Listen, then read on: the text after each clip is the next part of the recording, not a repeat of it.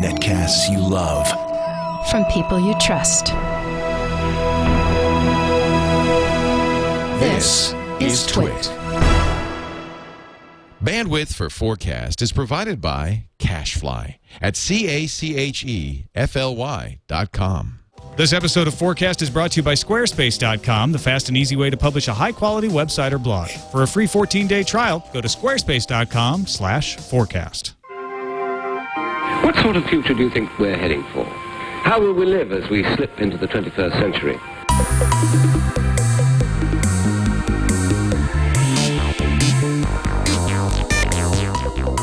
Hey, everybody, welcome back to FourCast. This is FourCast episode 68. I'm Scott Johnson. And I'm Tom Merritt. And welcome back to the show, everybody. This is the show where we get to talk to a couple of great guests about their future predictions. Could be in technology, social science. It doesn't matter. They bring to the table whatever their expertise is, and we try to talk about what may be in your future. Uh, let's start with our first guest, Ariel Waldman. He is, uh, excuse me, she, open science uh, strategist, interactive designer, and founder of spacehack.org, uh, created Science Hack Day in San Francisco. Uh, Ariel, welcome to the show. Thanks for having me. Ariel was it's recently here you. at the cottage uh, helping robots to go wild in our backyard. Yeah, it was a lot of fun. Oh man, I'm sorry I missed that. That sounds pretty cool. Also with us is David Kirkpatrick. He is the author of The Facebook Effect, the inside story of the company that is connecting the world. He's also founder of Techonomy and uh, does conferences all over the place dealing with technology, how it deals with our everyday lives. Welcome to the show, David.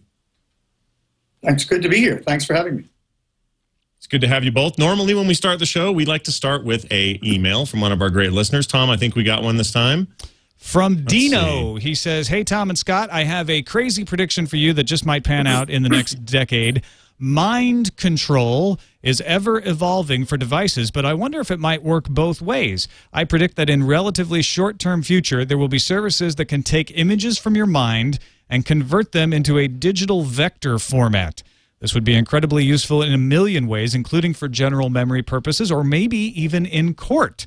The niche uses for this are way more interesting, though. I read an article in Wired about how competitive memorizers use fantastical images in their head. Think Jammer B, our producer, sporting gauges while riding a motorcycle with wings. To remember, say, a certain card number. A digital copy would make this much easier and more efficient. Love the show. Keep up the good work. Wow, Dino, this is uh, interesting. I kind of do some of this stuff a little bit now with things I need to remember, but not nearly this this crazy. I'm guessing if you're uh, if you're really into memorizing things, and when he says, I mean, Tom, when he says competitive memorizers, who falls into that category? I've never heard of such a thing. I, I haven't either. Uh, Ariel or David, have either one of you be- become familiar with competitive memorizers? There was an article, I think, in, in the New York Times about that just the other day, actually. Um, there apparently are extensive memory competitions, and there's all kinds of tricks people use to like memorize like 80 numbers in like five minutes, kind of thing. So it's Like, like, that'd a, be it's really like a interesting. spelling bee for memory. Yeah, but they use tricks like they they associate numbers with colors in order to remember numbers, and they remember names by associating them with all kinds of characteristics about the word that the name represents or the person's face. It, it is all, it's it's actually quite interesting how uh, competitive memory people operate. Well, if they're so, I'm guessing what they probably do is they have kind of some kind of forum where they are fed a bunch of information, same information, in some kind of controlled environment or controlled space.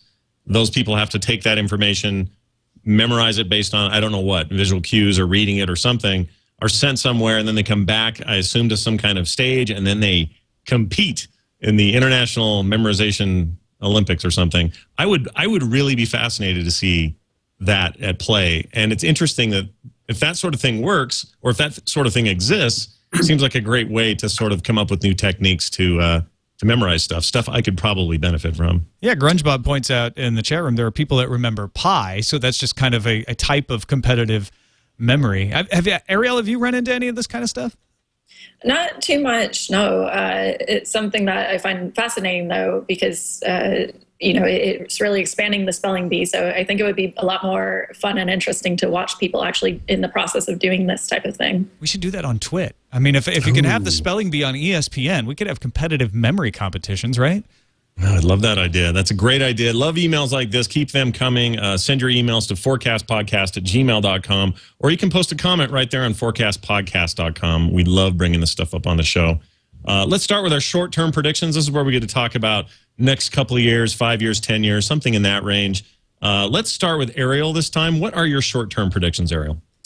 So, my main short term prediction is that there's going to be a citizen science renaissance within the next few years. So, if you can imagine owning a Pico satellite as easily as you can a MacBook, or uh, getting a ticket into orbit for maybe $30,000 instead of the current $200,000 through Virgin Galactic. Um, and I think there might also be a public space race to land on the moon. Uh, so, breaking more outside of government agencies and institutions um, and actually having uh, a citizen science renaissance happen. Yeah, this is uh, this is already being presaged a lot by by amateur astronomers, right? They're sort of the vanguard where some real science is being done by folks who are just enthusiastic and and have some pretty good cheap equipment that's high quality and and making or at least contributing to astronomical discoveries. Yeah, yeah. There's a, there's a lot of stuff that's breaking the way for this to happen, um, but I think it's going to be having a lot of momentum in the coming years um, because right now we have things like Google Lunar X Prize, which are uh, involve different people around the world sending robots to the moon. Um, and if you think about it, the very first robot that crash landed into the moon was just seven years before we landed a man on the moon. moon excuse me, moon. Um, so in just seven years gap, we were crash landing robots to sending humans to the moon. So I think it's really uh, starting to pave the way for everyone around the world to start doing this uh, within the next few years.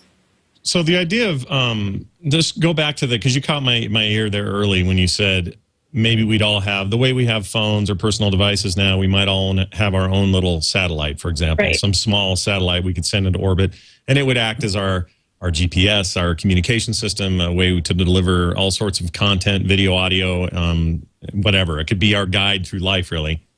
Uh, what what does that? What is the capacity of the orb- orbital plane for that many potentially that many devices flying up there? Do you have any uh, kind of any notion of that? Like what that would be like? Is it too congested? Are we going to have them smacking into each other? Got to buy insurance for that sort of thing? Like how how do you foresee that would work? Orbital debris is definitely a serious problem that's being uh, looked at by a lot of people right now. But the great thing about these Pico satellites is that they're typ- typically put on an orbit so that they are decaying within a few weeks, if not months. So when they launch, they burn back up in the Earth's atmosphere within a few weeks or months. So they're not actually adding to extra orbital debris. What the capacity is in that space for while while we have a lot of satellites up there at once. I'm not exactly sure, um, but the fact that they have quick, uh, fairly quick burn rates means that um, it wouldn't actually be contributing to creating extra space junk, which is good. David, any thoughts on what it would mean to have that many uh, satellites in the air, or the idea that uh, that you could have your own sort of personal space station floating around up there? Well, I mean, what what what struck me about the idea was the whole idea of more people becoming serious scientists or um, the, a proliferation of science emerging uh, with a lot more individual involvement of ordinary people. I think that's very plausible and it's a really reasonable prediction. Um, but I, I would not anticipate that it would happen in the form of sort of lone scientists, which is kind of the implication of the way that Ariel was mentioning it. I, to me, everything that's going on right now is about collaboration in some form or another. And you know, the, the expense of any kind of research is declining with extraordinary speed. So that I think that we will probably see, and I'm sure we could already identify it if we were really looking for it right now, um, a, a, real tremendous increase in uh, ordinary people contributing in a meaningful way to scientific advance. Um, because of their ability to be connected to other like minded researchers, um, and whether it involves space uh, satellites and, and, and, such things, or a lot of other kinds of things we could imagine, I think it, it will happen. But I would, I would certainly doubt that the way, if we got to you know, a lot of sort of ad hoc satellites, that they would be sort of one person's project. I think it would make a lot more sense to, to make them to, to imagine them to be sort of uh, collaborative activities just like so much else is these days Oh, Well, you'd hope. definitely. Yeah, you- you'd hope that you could the the you'd kind of have a collective harness of all these things. Like the idea, it, it kind of reminds me a couple years ago, and I guess still today, uh, uh, the folding project that that got undertaken by the PS3 buying community. They were essentially encouraged to run this software. Sony participated, and people can run these things all night. And it's a way of you know coming up with cures for genetic diseases and all sorts of stuff. I think that's really cool that the collective power of these otherwise, you know, game machines, video machines are just sort of all night churning away, contributing to a collective resource. Do you see, Ariel, that sort of potential in this kind of thing where we're now suddenly we have all this communication power and we have all this, you know, sort of computing power flowing all over the place, connecting those and creating some kind of collective of knowledge or something? Yeah, for sure. And to clarify, uh, citizen science really should always be collaborative. Um, it's something where it's it's moving away from being DIY and is really more about open collaboration between people with uh, diverse, different sets of backgrounds. Um, so, uh, and a lot of the stuff that you're referencing is uh, distributed computing projects, which are getting a lot better than they used to be. Um, the really famous one was SETI at Home, but it had some drawbacks in that you weren't really interacting with the scientists around it and you weren't really interacting with other people who were using it. Um, but I think distributed computing projects are getting better and realizing that part of the collaboration is creating a machine learning sort of feedback loop so that you have humans working out problems together um, and feeding that information to robots so that robots can then give them more qualified data um, so that you're making both robots and humans happy and everyone's collaborating on a, on a mass level. So I think there's a lot of potential for it um, to be getting even better um, and, and more engaging within the coming years. And you have to keep I the think- robots happy or they'll turn against us. Yeah, exactly.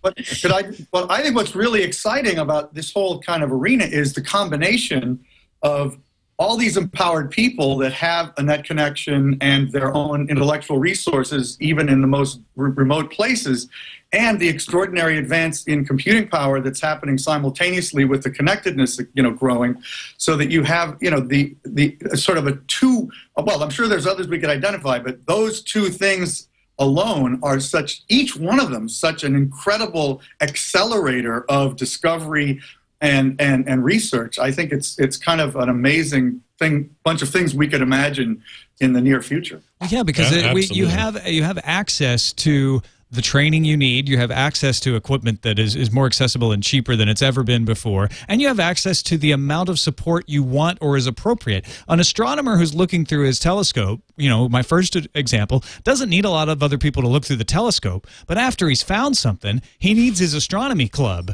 you know, to kind of gather around and check it and look at it and analyze. And is that what I think I see? And, and you know, and, and, and then you can sort of pass it along to the broader community and have people comment on it. And it's, it's, it's a fantastic world we live in. I, I think it's a great prediction, uh, Yeah. Ariel. I completely Awesome. agree. That's awesome. Uh, David, let's throw it over to you. What do you uh, see in the short term, uh, your our, our, our short term collective future? well i think we disagree a little bit about what constitutes short term and long term because you said five to ten years and to me that is extremely long term given the pace of change we're experiencing right now. But i'll tell you one that is maybe sort of medium term. I, I think it probably will within five years could be very likely uh, um, manifested. It certainly i'm sure some version of it or some i mean i believe but within 10 years certainly would be happening and could be a lot sooner. Uh, one of the things that I find extremely interesting that is essentially technologically possible now, and, and some people are actually starting to do, and there are even products to help you do it, is uh, record everything in your life in video. Um, and uh, I think that, you know, well, Gordon Bell wrote a book about that last year. Microsoft's been doing research in that for quite a few years.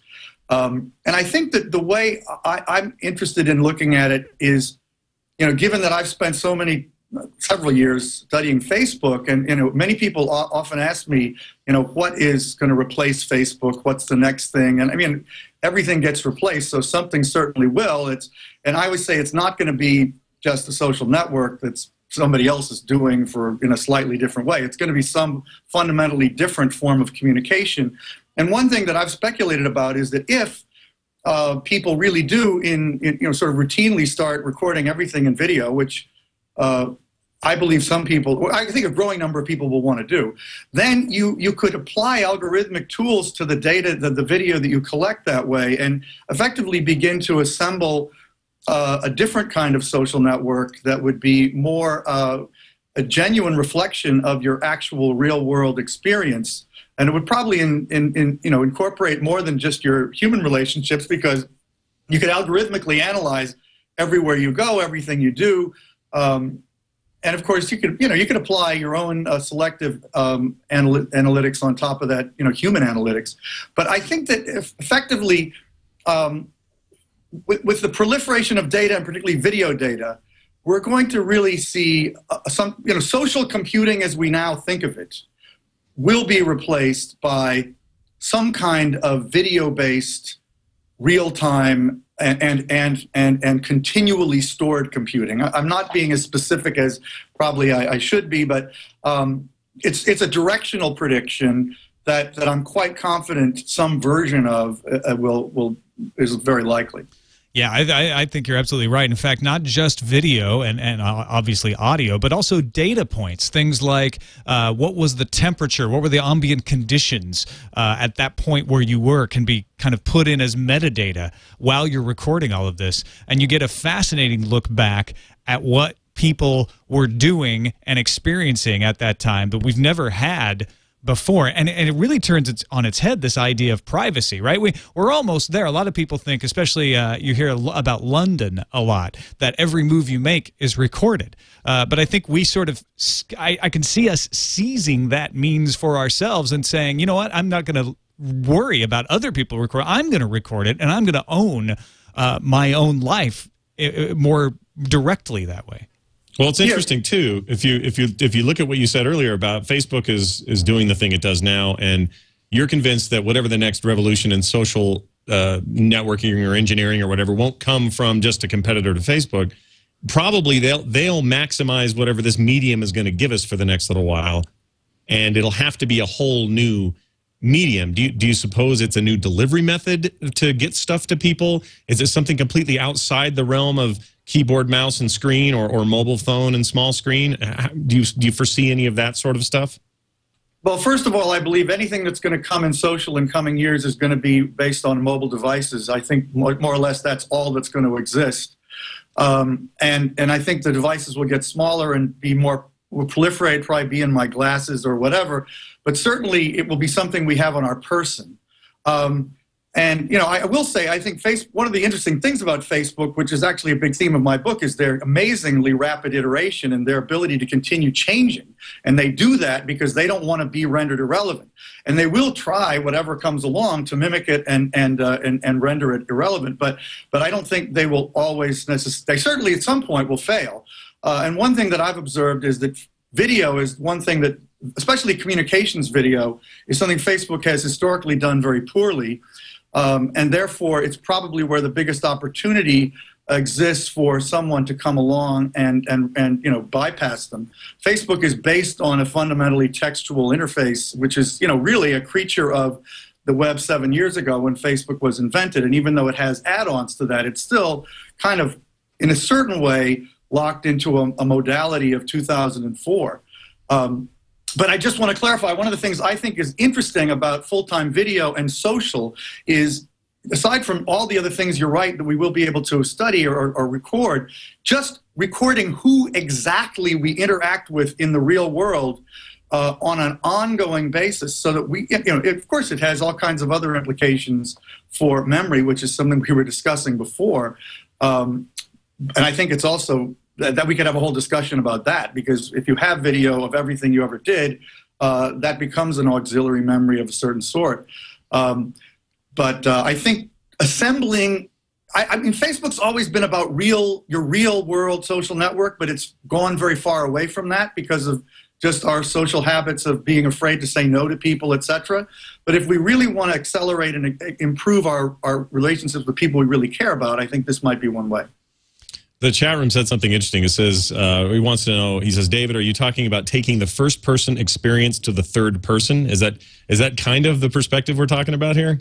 I don't know what that means exactly. What do you think that means? I don't know either for sure. I, I, I think I have an understanding of that. I think he's talking about, you know, essentially, uh, if you're video recording everything that you do, then inherently that means you're watching things that you do occasionally. So you are looking at yourself uh, from more of a, I, what I'm assuming they're saying, a third person perspective. And so I am, uh, to Tom's point, I, re- I really like the idea that um, data is going to become a really huge uh, part, and and that might be the next uh, thing. Is uh, you, the way you were describing it was almost as having an almanac of your life, which is really compelling. I'm a little bit skeptical on the video part though, because if you're if you're constantly uh, taking a video of everything of your life.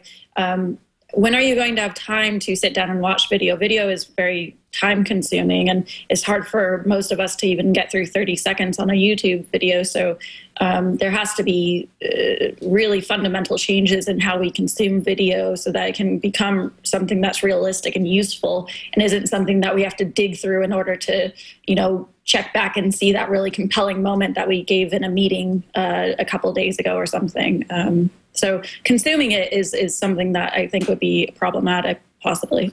That's Well, a that's- good point. You, if somebody if somebody's in a meeting and they've they've had an incredible meeting and they really want to share this with people or something, you don't want to give them a 45 minute meeting and say, "Oh, by the way, you're going to want to jump to, you know, the 42 minute mark because that's really where things got good."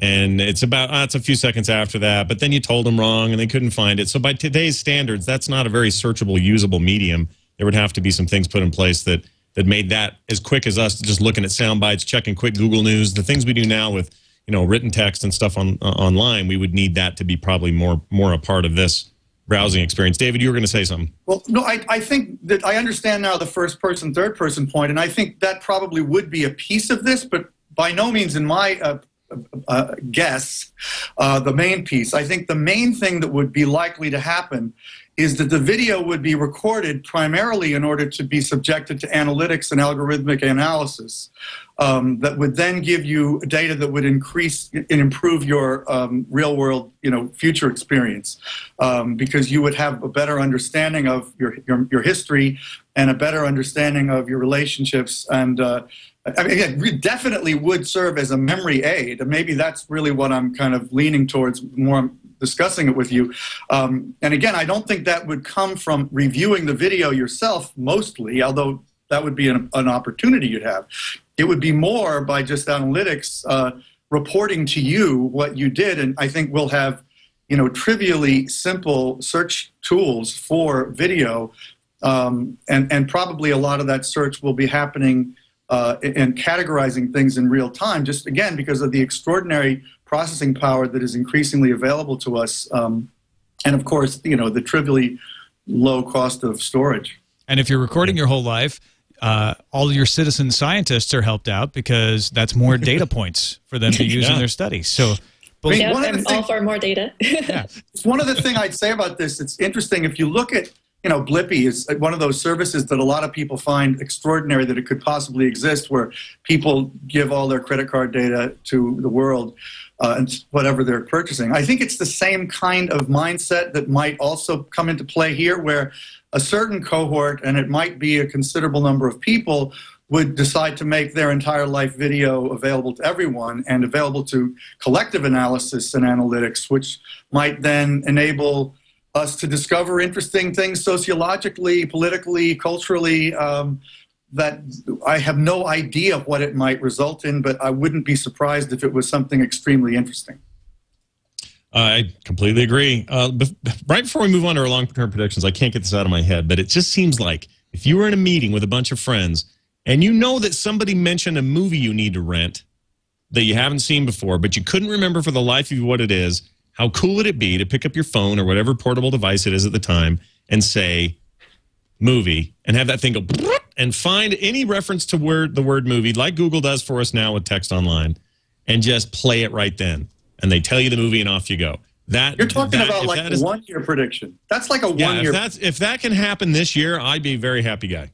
Something like that is practically possible now, really. That's true. Uh, all right, well, let's move on to our long-term predictions. This is where things get a little bit crazier, and we'll leave it with you, David. I know, uh, I know you feel like long-term is five years from now, but Well- give us the give us the long the long tail on this stuff. What do you see? Thank you. Well, in order to to make what I I mean, I, I would rather diverge from technology to some degree or, or go to a technology influence prediction rather than a technology pr- prediction per se if, if I'm really thinking long term. And obviously, I think whenever you think long term, it's hard to avoid uh, wish fulfillment and what you hope to see.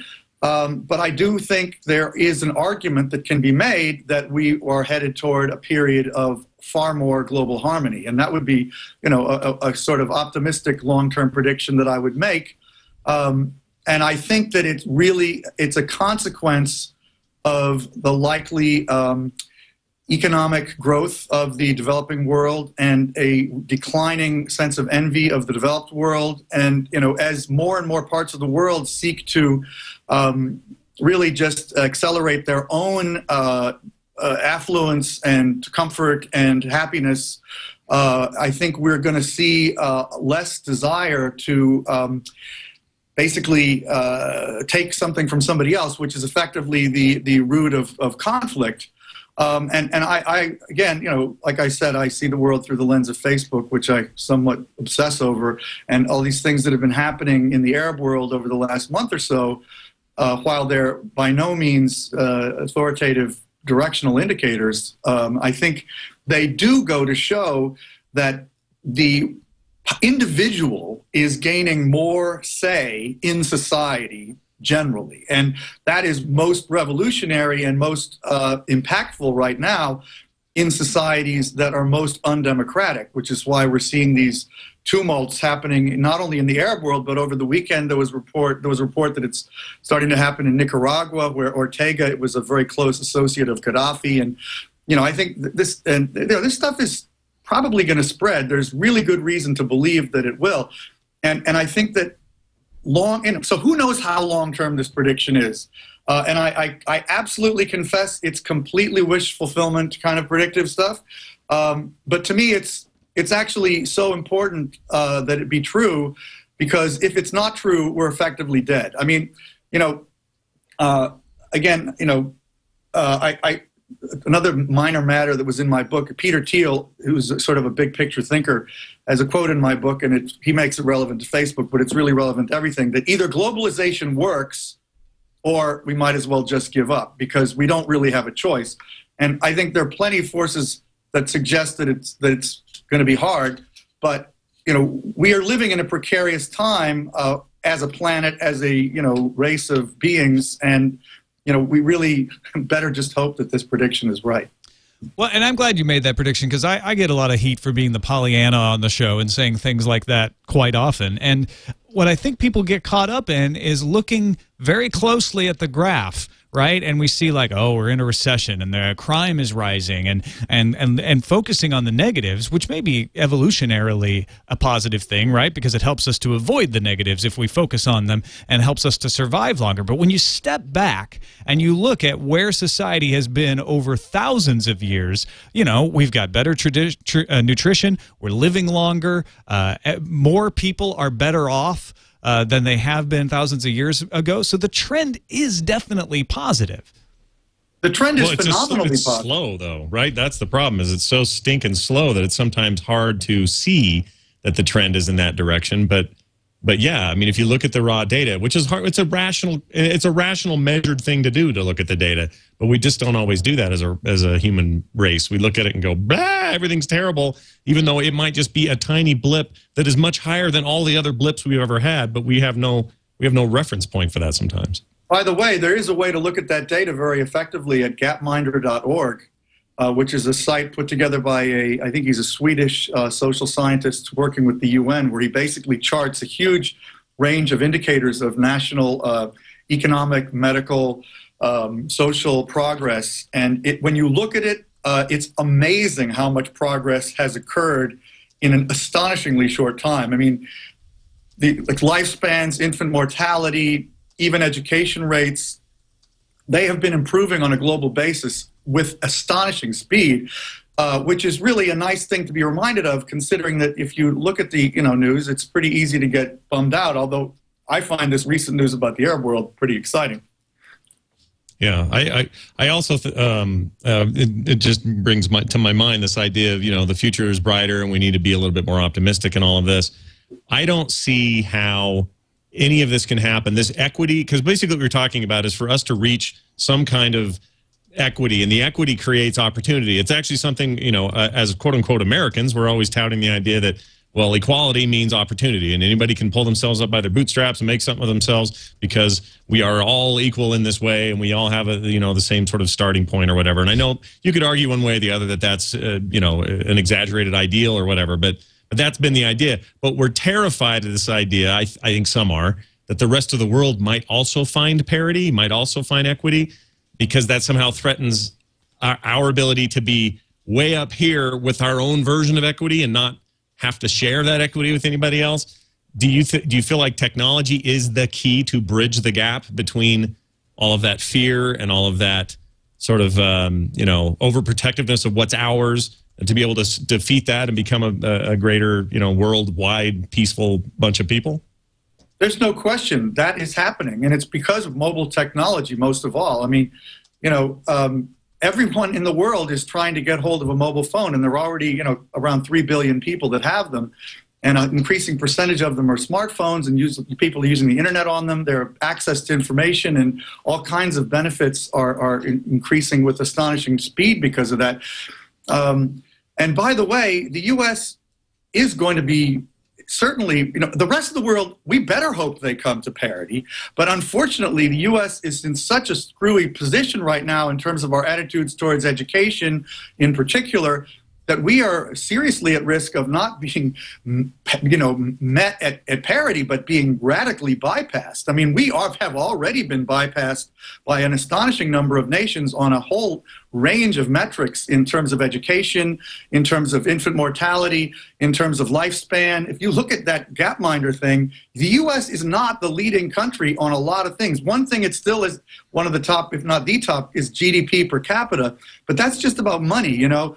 And a lot of other indicators of quality of life, we have already fallen behind. Ariel, we're all we're all very um, positive. The three of us, I think, overall. Can can you poke holes in our balloons, or are you you right there with little us? bit, and and I was I was wanting to listen for a while before being like a Debbie Downer on anything. I'm not super negative about it. I think it's a is a great forecast and and uh, and and definitely a hopeful one. Um, but you know, technology goes both ways, and uh, if you look at things like the Drake equation, which is um, the equation of the likelihood of being able to find extraterrestrial intelligence, one of the parameters of that equation is uh, civilizations developing technologies like nuclear bombs. Um, and so it's just you know weighing the the good and, and bad factors of technology because uh, while technology uh, as it's advancing is giving us this one to many power so we can uh, say one thing and thousands if not millions of people can see it at once we also have technology that allows one person to do something and kill millions of people. Um, so there's definitely some some bad things out there and and it's scary because you could is something where there's always the possibility of you could have a society that is getting more and more positive and um, and working towards peace. But sometimes all it takes is one, you know, bad apple, and a lot of people can be killed instantly. And um, and so that's why uh, when we're searching for extraterrestrial civilizations. Um, a lot, a lot of scientists think it's really hard because a lot of scientists think that uh, within the time period that someone would develop the ability to communicate uh, through radio signals, they would also be developing the technology to wipe out their entire planet. Um, and so I'm not trying to be Debbie Downer. I really want us to, to be working, and I am really inspired by uh, the power that people feel that uh, they have now, um, and how uh, countries are able to watch a, a, a, country somewhere else uprising and get inspired about that and actually make a difference. Um, I think it's amazing and really great um, and exciting to watch. Uh, even if something bad does happen, I, I think it's really an interesting uh, period to be living through. Uh, but yeah, technology works both ways, um, and so so there's also the ability to just uh, go completely the other way, um, even if you have a lot of people working towards peace. And and so So that's Well, the that's the negative side of the argument. Well, before before I throw you the baton for your long term prediction, I just want to say everything we needed to know we learned in Pixar's A Bug's Life, and you know it, people. The but the ants can rise up and take down the grasshoppers. That's what I say. All right. Can, I just can I just throw one more response out on that one? Absolutely, absolutely. It has to be Pixar related. No, I'm just kidding. Be whatever you want. Go ahead. I'm not deterministic about this. I don't believe it's inevitable. I think we all have to work really hard to make it true. And one of the things that I think Americans are extremely weak on is wanting the rest of the world to gain wealth and to actually come close to parity or even maybe bypass. It's probably better. I believe 9/11. I believe all kinds of things that are horrible in the world can have are very closely related to poverty and deprivation and you know economic and and and political inequality. And you know, if we have, it's not just something sit around like watch the cell phones make it happen. I'm not saying that at all. I'm saying it is absolutely incumbent on all of us to work toward this, and it's still not a given. But the thing that's really fascinating about what Ariel said, because she's totally right, I agree with basically everything she said. What's really amazing, I remember a friend of mine said this to me after 9 11. You know, he said, you know, considering how easy it is for somebody to wreak havoc, it's incredible that every day we don't have people like blowing up a gasoline tanker on the George Washington Bridge or something, because really any one of us could wreak havoc in, in, in a massive way anytime we wanted to. And it's kind of astonishing how seldom it does happen. Well, with that note, let's jump over to your long-term prediction, uh, predictions, Ariel. I would, I'm excited to hear what you think will happen in the next 50, 100 years. When will we get our flying car? I'm hoping you're going to talk about. Uh, I've got more space predictions, not necessarily flying car. Uh, uh, two small ones uh, for the next hundred or so years. Um, one is uh, the discovery of a multiverse. Uh, so this is a theory that's uh, gaining a lot of popularity lately. Um, the idea that th- our universe isn't the end all be all, um, that there are actual uh, actually multiple universes out there. Um, and right now, there's um, some theories and, and reasons to believe why it's true, but we don't have a ton of discovery around it just yet. So I think within the next hundred years, um, we'll find more evidence of that. Uh, and then the second one for around 100 years is that we'll begin terraforming Mars. Uh, so that will actually, um, you know, we're supposed to be landing on Mars, landing humans on Mars in the 2030s um, through NASA. Um, so I think within the next 100 years, we're actually going to start looking into building habitats on, on Mars and actually potentially looking into how we could terraform it.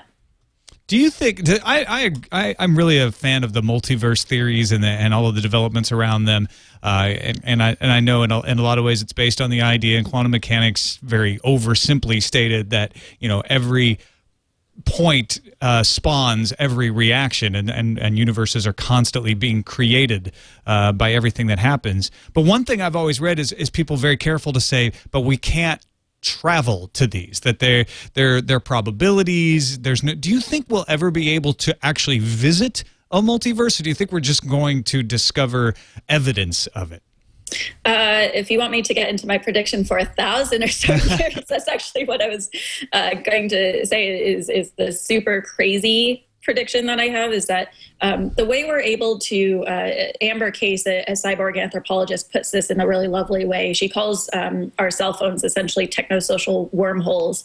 So the fact that we're able to whisper into a cell phone and someone in China, uh, all the way around the world, can hear us. Um, so the way that we're able to transport our voices and uh, and our images to other places around the world. Imagine if we could do that with data.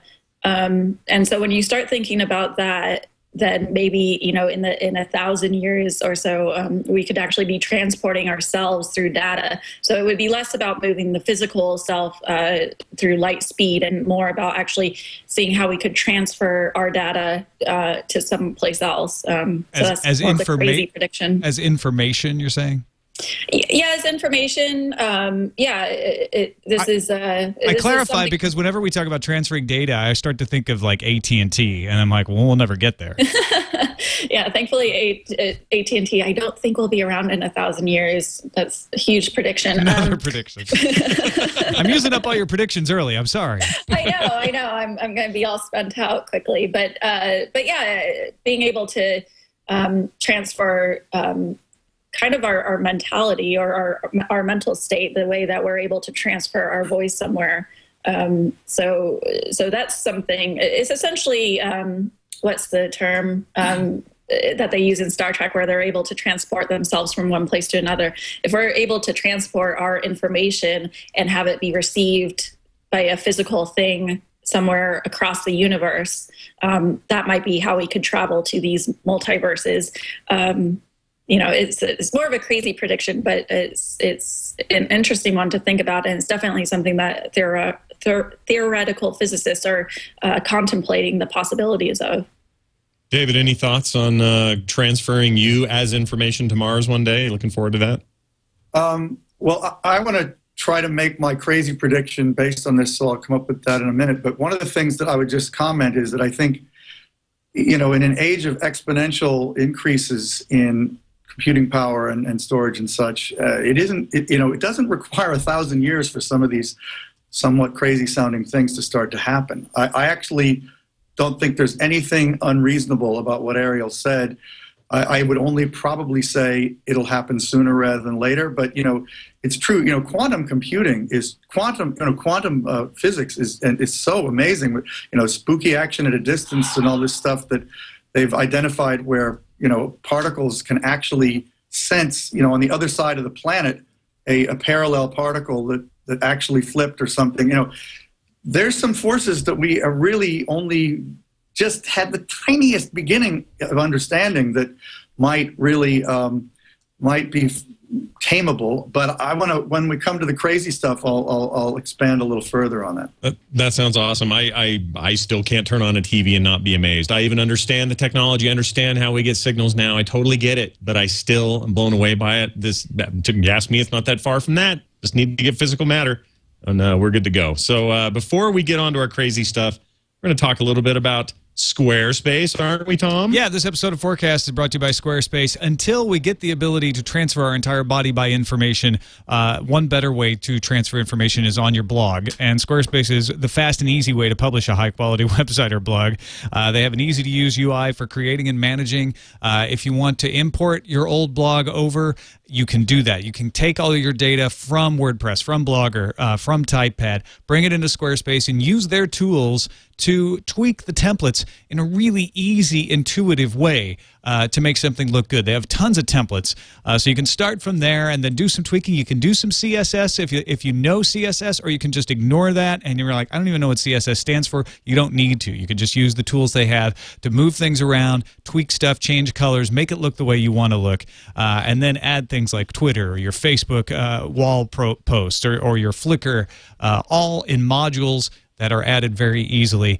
And you can also take your data with you when you leave. They believe in data exportability, so you're not locked in to Squarespace. The advantage, though, is that if your blog gets really popular, it's going to hold up because Squarespace actually throws as much bandwidth against your blog as it needs rather than sort of locking you in to a particular type. So why not try it for free? We'll give you a 14-day free trial as a listener to FourCast. Just go to squarespace.com slash fourcast. Sign up for the 14-day free trial. You can you can start your own uh, your your own blog promoting global harmony uh, right now, or you can import a blog and just see how your blog would look. And Squarespace, we, we, we invite you to give it a try. In fact, we use it for FourCast Podcast. If you go to fourcastpodcast.com, you're looking at a Squarespace blog right there. So why not give it a shot? Squarespace.com slash fourcast. And we thank them for their support. Absolutely. It is time for the crazy ass predictions. This is the really far out there stuff. The things like 2,000 years from now, we'll all be made of meatloaf or whatever uh, comes to mind. I didn't want to use Tom's cheese line because it's he's famous for it. Uh, let's keep it with Ariel. Ariel, I can't wait to hear about your crazy space predictions. Do you have Oh, another but- one? Because I kind of Oh, spoiled yeah, you. I, I have to think now because I used it up. Crap. Um, let's see. Uh, well, I mean, a lot of it's about uh, robotics uh, being able to have the capacity to uh, travel um, interstellar. So, being able to actually travel to other star systems, um, I think, is definitely possible. Uh, so probably the crazy ass would be uh, traveling to other galaxies, um, because when you think about the speed of light, um, it actually doesn't really go fast enough um, for us to be able to visit other galaxies within, within a human lifetime. So that's why I think uh, really getting robotics uh, and robots to be sent out to these different locations throughout the universe, so that uh, future humans could maybe download their their uh, mental selves into these robots so that we could actually be doing space travel. Um, I think that's my realistic yet uh, many hundreds of years out prediction. Oh, I love this one. So I, you're, this is great because this idea that we have to be the ones who are physically there, right? Like Mm-hmm. we have to be doing the discovering. We have to pick up the rock samples. We have to bring them back. I guess ultimately we want to be able to do that. But in the interim, how cool would it be to really virtually be there and Yeah. apply it to all kinds of stuff? You know, we do it now with bomb detection and disarmament. We do it with all kinds of things. We are trusting robots to do stuff more now than we ever have before. If we can get them more bipedal and get them more, you know, give them some coordination to the to the degree that we could, you know, at, at the very least remotely control them with our, you know, with our with ourselves the way we do say uh, you know uh, spy plane runs over over different countries and stuff. We do that from nevada or whatever uh, and bombing runs and all sorts of things. And we do it with the eye of the of the plane. We know exactly where the bomb needs to go. It's as if we're physically there. We just need to go next step put me in the robot and let me be there to, to do the discovery and to do that stuff and then go home at night and have dinner with the kids. I love that idea. It's a great great great prediction. Well, it's it's it's a lot safer uh, if we can pull it off, uh, and, it allows us to to do a lot more in advance of showing up. I am a firm believer that there's no replacement for a human being being present at whatever they're doing. I think there is just, if nothing else, an intangible advantage to being able to be there and manipulate things directly. But at the same time, you know, going to Mars, there's a lot of discussion about, well, do we make it a one way trip or do we put it off and wait until we have the technology to make it a two way trip? And what does that mean? And can we survive? Uh, and so in that case, I'd much rather have some kind of telepresence robot. Uh, that allows us to really explore Mars and then maybe buy us the time to expand and explore and see what's there so that we can eventually uh, have a manned mission there as well. Yeah, and I, agree that uh, that it, there's no replacement for a human being there. So I guess the crazy part of the prediction i- is being able to actually transport that data of who yourself is into another physical thing across the universe, um, so that it doesn't feel like you're just uh, you know in in this all-encompassing 360 room the way that a lot of augmented reality stuff does now. Um, that you would actually yourself would be the robot. Um, so so you would actually be swapping your data into the robot so you would actually have control so it would be closer to um, if you were watching uh, this is really geeky uh, uh, the um, battlestar galactica prequel that was on the sci- sci-fi channel where uh, you're able to transfer yourself into a cylon You're talking about Um, Caprica? oh Caprica, Caprica, yeah. yes, yes, exactly. So in Caprica, uh, they are able to go into this um, internet where their physical and, and mental self is completely uh, surrounded in this other world. Um, and then they're able to take that and transfer themselves to a robot. So you have um, this essentially soul of a human being who's operating a robot. Um, so it is actually, that is your physical self.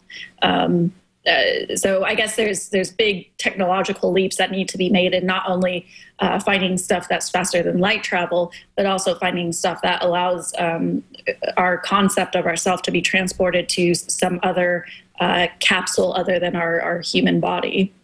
David, can you see a, a use for, for this kind of technology?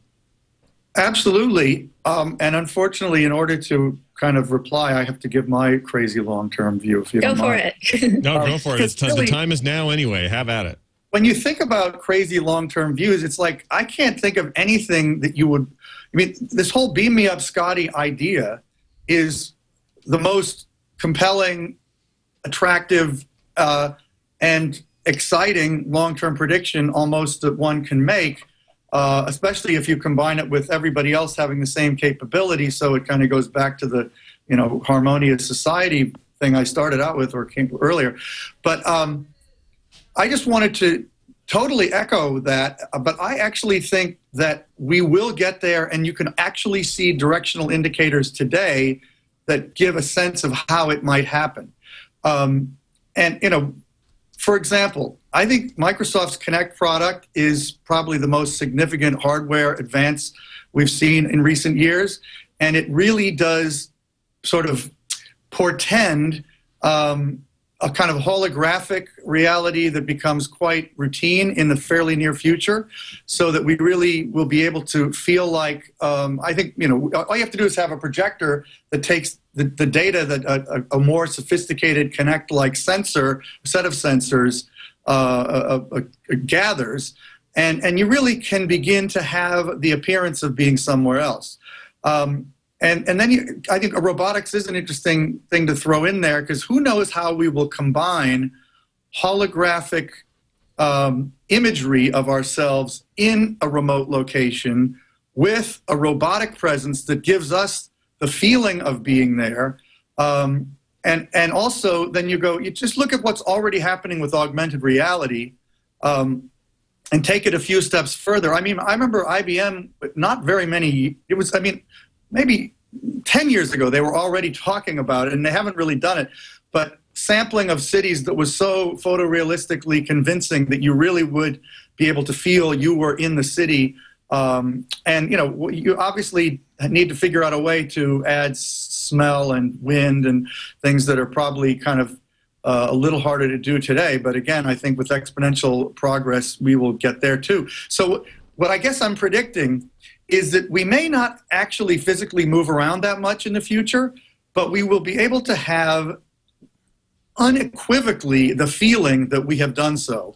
Uh, and Mars would be no less likely than anywhere else within a reasonable, you know, speed of light um, uh, potentiality. I mean, I think when you get beyond somewhere that where you can have these experiences with some approximation of in real time because speed, you know, the distances are so great that the speed of light would, would be, you know, not enough to really make it feel instant. It becomes harder.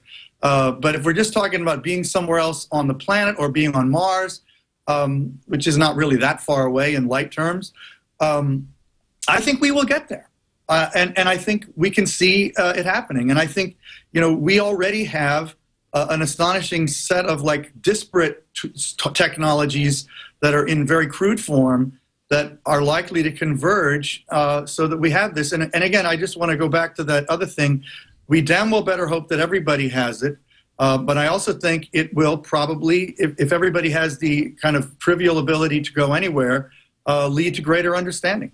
So if I if I read you right, uh, you're saying that we where our body is will end up just being sort of a non-factor because we'll be able through virtual reality and augmented reality to experience any place at any time sort of the way we've gone from saying like well i can only talk to somebody if they're right here with me. We can now talk to anyone anywhere on the planet at any time. We'll actually be able to experience being anywhere on the planet at any time. Absolutely. Yeah, yeah, I mean, I think it was Ariel that just said the thing about you know the phone and but you know in, in someone in China experiencing you. I mean, it's just sort of a connecting the dots from there to a, a much more dramatic version of the same thing. Uh, and I, I think it's I think it's you know it's a little crazy. I'm acknowledging this is my crazy prediction, but I don't think it's completely crazy. Well, that's why we do the crazy prediction. So you get it, you get a chance to kind of go out there on a limb because that's where re- the really interesting stuff usually is. Yeah, absolutely. I, I, yeah, this is this is a cool prediction. I think that we're we're probably just in the baby stages of something bigger. You know, you just expand on what you know, and it seems like talking to a dude in China, which uh, let's say 30 years ago seemed crazy the way we do it now. Uh, doesn't sound so crazy now, so why not? I don't. I think your prediction is not only likely, but probably not all that crazy. And I will see you all on Mars. Uh, any fi- final thoughts on that, Ariel? Anything you want to add to it? Uh, no, I, I, think it's all great, and I, I, kind of am enjoying how our various uh, forecasts and predictions are actually tying together in a in a neat little bow of uh, yeah, of it leading to better understanding of ourselves and each other, and, and hopefully that promoting. Um, you know, not only citizen science but also peace and and and uh, greater uh, contributing to the greater human good. Excellent. I'm all for that. Uh, I'm also all for our four questions. This is time for four questions. It's where you guys get asked four questions by us. The segment is where you have to do it in real time. You do not stop and think. Think you're on Mars and you're trying to get a phone call. Just answer with whatever comes to mind. Free association time. Uh, I think I'll start. Ariel, I'm going to ask you questions. Are you ready for me? I guess as ready as I'll be. All right, here we go. Will we ever have our own heads up display installed in our brains? And if not, why not? Uh, I say no because it would be extremely annoying, and the idea that we can't have ultimate control over our brains uh, might be a bigger risk factor than most want to take. So I think if we had it, it would be similar to choosing to take drugs. Um, you have to deal with the risk factor of not having complete control over your mind. Correct answer. um, I would not want this done to me. Robot cab drivers, wave of the future, or terrible, terrible idea? I think it would be amazing and awesome. I, I, think robot cab drivers and robot cars in general should absolutely be implemented. Um, the only big hurdle that has to get past is people's uh, psychological view of, of letting a robot take control of a car, um, because it's something where there's a lot of fascinating uh, questions you can ask people about, even if robot car accidents are only capable of killing, let's say, 500 people a year, and human accidents are capable uh, killing, let's say, 50,000 people a year, people will still typically want to say that humans should be the ones uh, to be able to drive cars because robots are killing 500 people a year, and that's a horrible thing. Um, so even though it might be safer, I think the, the biggest challenge is not the technology; it's the uh, it's the psychological hurdle of letting a robot drive you. Yeah, we have some social hurdles to cut to cross before we get there. Okay, this next question is kind of visual. I have in my hand a four month old, hard as a rock Twinkie. It's from my oh, son's gross. school experiment. The question for you is predict how much longer this Twinkie will last. Oh, God. Uh, uh, 500 years. I don't know. You're probably about right. Years is probably a half life. Yeah, that, that is uh, the least crazy ass prediction I've heard all day. Uh, and then finally, what movie uh, that we know is coming out this year in 2011 do you think will be nominated for Best Picture next year? Oh God, I'm horrible at these questions. Um, short term. isn't isn't Ghostbusters three supposed to come out this year? If Bill Murray ever picks up the script off his desk and reads it and approves it, yes. Okay, and then what else is isn't uh, isn't there supposed to be Batman? Another Batman uh, no, 20, 2012 for Batman. Ah, I don't know that. we'll go with I, Ghostbusters really 3. Huh? I, I, think Ghostbusters 3 is a good answer. It's a fine prediction. Yeah, that'll be yeah. my answer. All right, uh, Mr. David Kirkpatrick, are you sitting comfortably, sir? Uh, uh, as comfortably as I can, given what you're probably about to throw at me. All right, here we go. Four questions. Question number one How long can Facebook last? Well, Facebook will last indefinitely. It's just a matter of how central and important it remains. Um, there's no question that you know something called Facebook will be important in five years. Uh, in ten years, it's a little less certain. Uh, but anything that gets that big, uh, you know, it'll be just like you know AOL email addresses. There will be some people who use it even after something dramatic has come along that many of us feel would have replaced it. So, um, you know, I mean I would say, you know, in the kind of in your taxonomy, you know, I don't know, 10 or 15 years at least, and probably longer. I, I actually said uh, on a panel that I was on with Zuckerberg last summer that I thought it probably wouldn't exist in 40 years, and he was deeply offended. But um, in 40 years, I think it almost certainly won't exist. All right, uh, very very well. Good good example with AOL. I was like, well, if Friendster is still around, I guess Facebook will last quite a bit of time. But AOL is barely still around. Though. Yeah, AOL is an even better example. Question number two: Who will become self-aware first? Google, Facebook, or 4chan? self-aware, like as a, as a network, uh, the network will actually be, contain its own intelligence.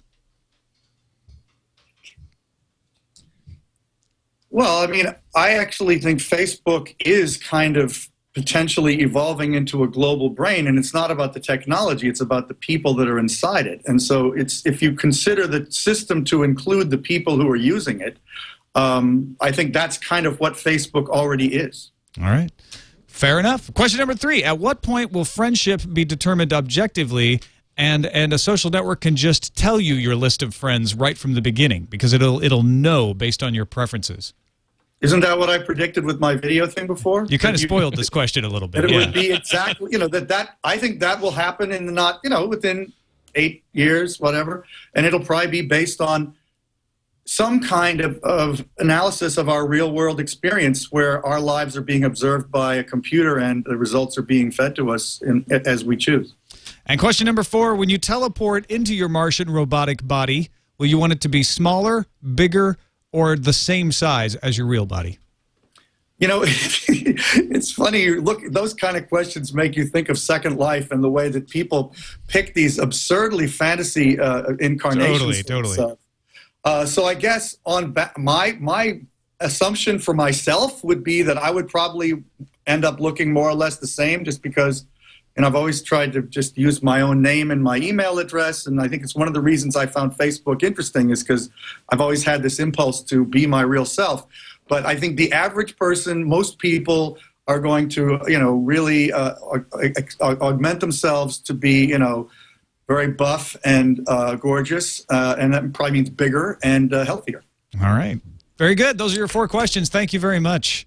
Thank you. Yeah, these are you along. guys did an awesome job. For the record, uh, 4chan is already uh, aware of itself. Tom, just want to clear that It's that very up. aware of itself in many ways. You're right. It has uh, someone in the chat room says it has a very short memory, which is a good point. So uh, it may not last. Uh, thank you guys so much for being here. Uh, that's going to do it for the episode. It was wonderful having you here, David. Uh, tell us a little bit more about your book and where people can find it. Well, it's out in paperback now in, in the United States, and it's come out in about 10 other countries already. It's a, a, a bigger seller in Japan than in the United States at the moment. Uh, it's called The Facebook Effect, the inside story of the company that's connecting the world. And it's a history of Facebook, and I still think the only book that anybody's wri- written that tried to take stock of what it meant. And the only final thing I would say is I'm really excited about how much I wrote in it about politics, considering I finished it over a year ago. I was hoping and sort of thinking this kind of thing might happen, but the book begins with kind of a prediction that this kind of thing we're seeing now would happen. So um, I guess I believe it's going to happen even more in the future. Yeah, it's good So feeling. they can when that kind find they can find it out. at uh, the Facebook Effect on Facebook. So facebook.com That's my slash the page for the Facebook. Effect. Yeah. But you can order it from Amazon for eight dollars. Oh, awesome. There you go. Uh, thank you again for being here. Ariel Waldman, tell uh, the fine folks on the internet where they can find more about what you're up to. Uh, yeah, I'm Ariel Waldman on Twitter, but uh, you can also go to spacehack.org, which is a directory of ways to participate in space exploration. So uh, you can start discovering galaxies or building robots and sending them to the moon actually today. Um, so it's a directory of different ways that you can get involved um, and connect with people in the space industry um, and and start actually contributing to scientific discovery. So it's pretty exciting. Very cool. Tom, we have yet predicted again. We have done it again. We have forecasted the future right here on FourCast. Yes, once again, uh, and and thanks to some really smart guests, uh, we we actually didn't have to show off how little we actually know about the future, unlike last week when we had the tables turned on us. Uh, don't forget, folks, too, that you can also uh, enjoy our discussions of the currently geeky things on Current Geek, available at currentgeek.com. That's absolutely true. They got some more ones coming out this, uh, some new ones coming out uh, this week. Don't forget, go to the website. It's fourcastpodcast.com. Send us your email at forecastpodcast at gmail.com. That's going to do it for us. We'll see you. Thank you, guys. But it's only 32 years away.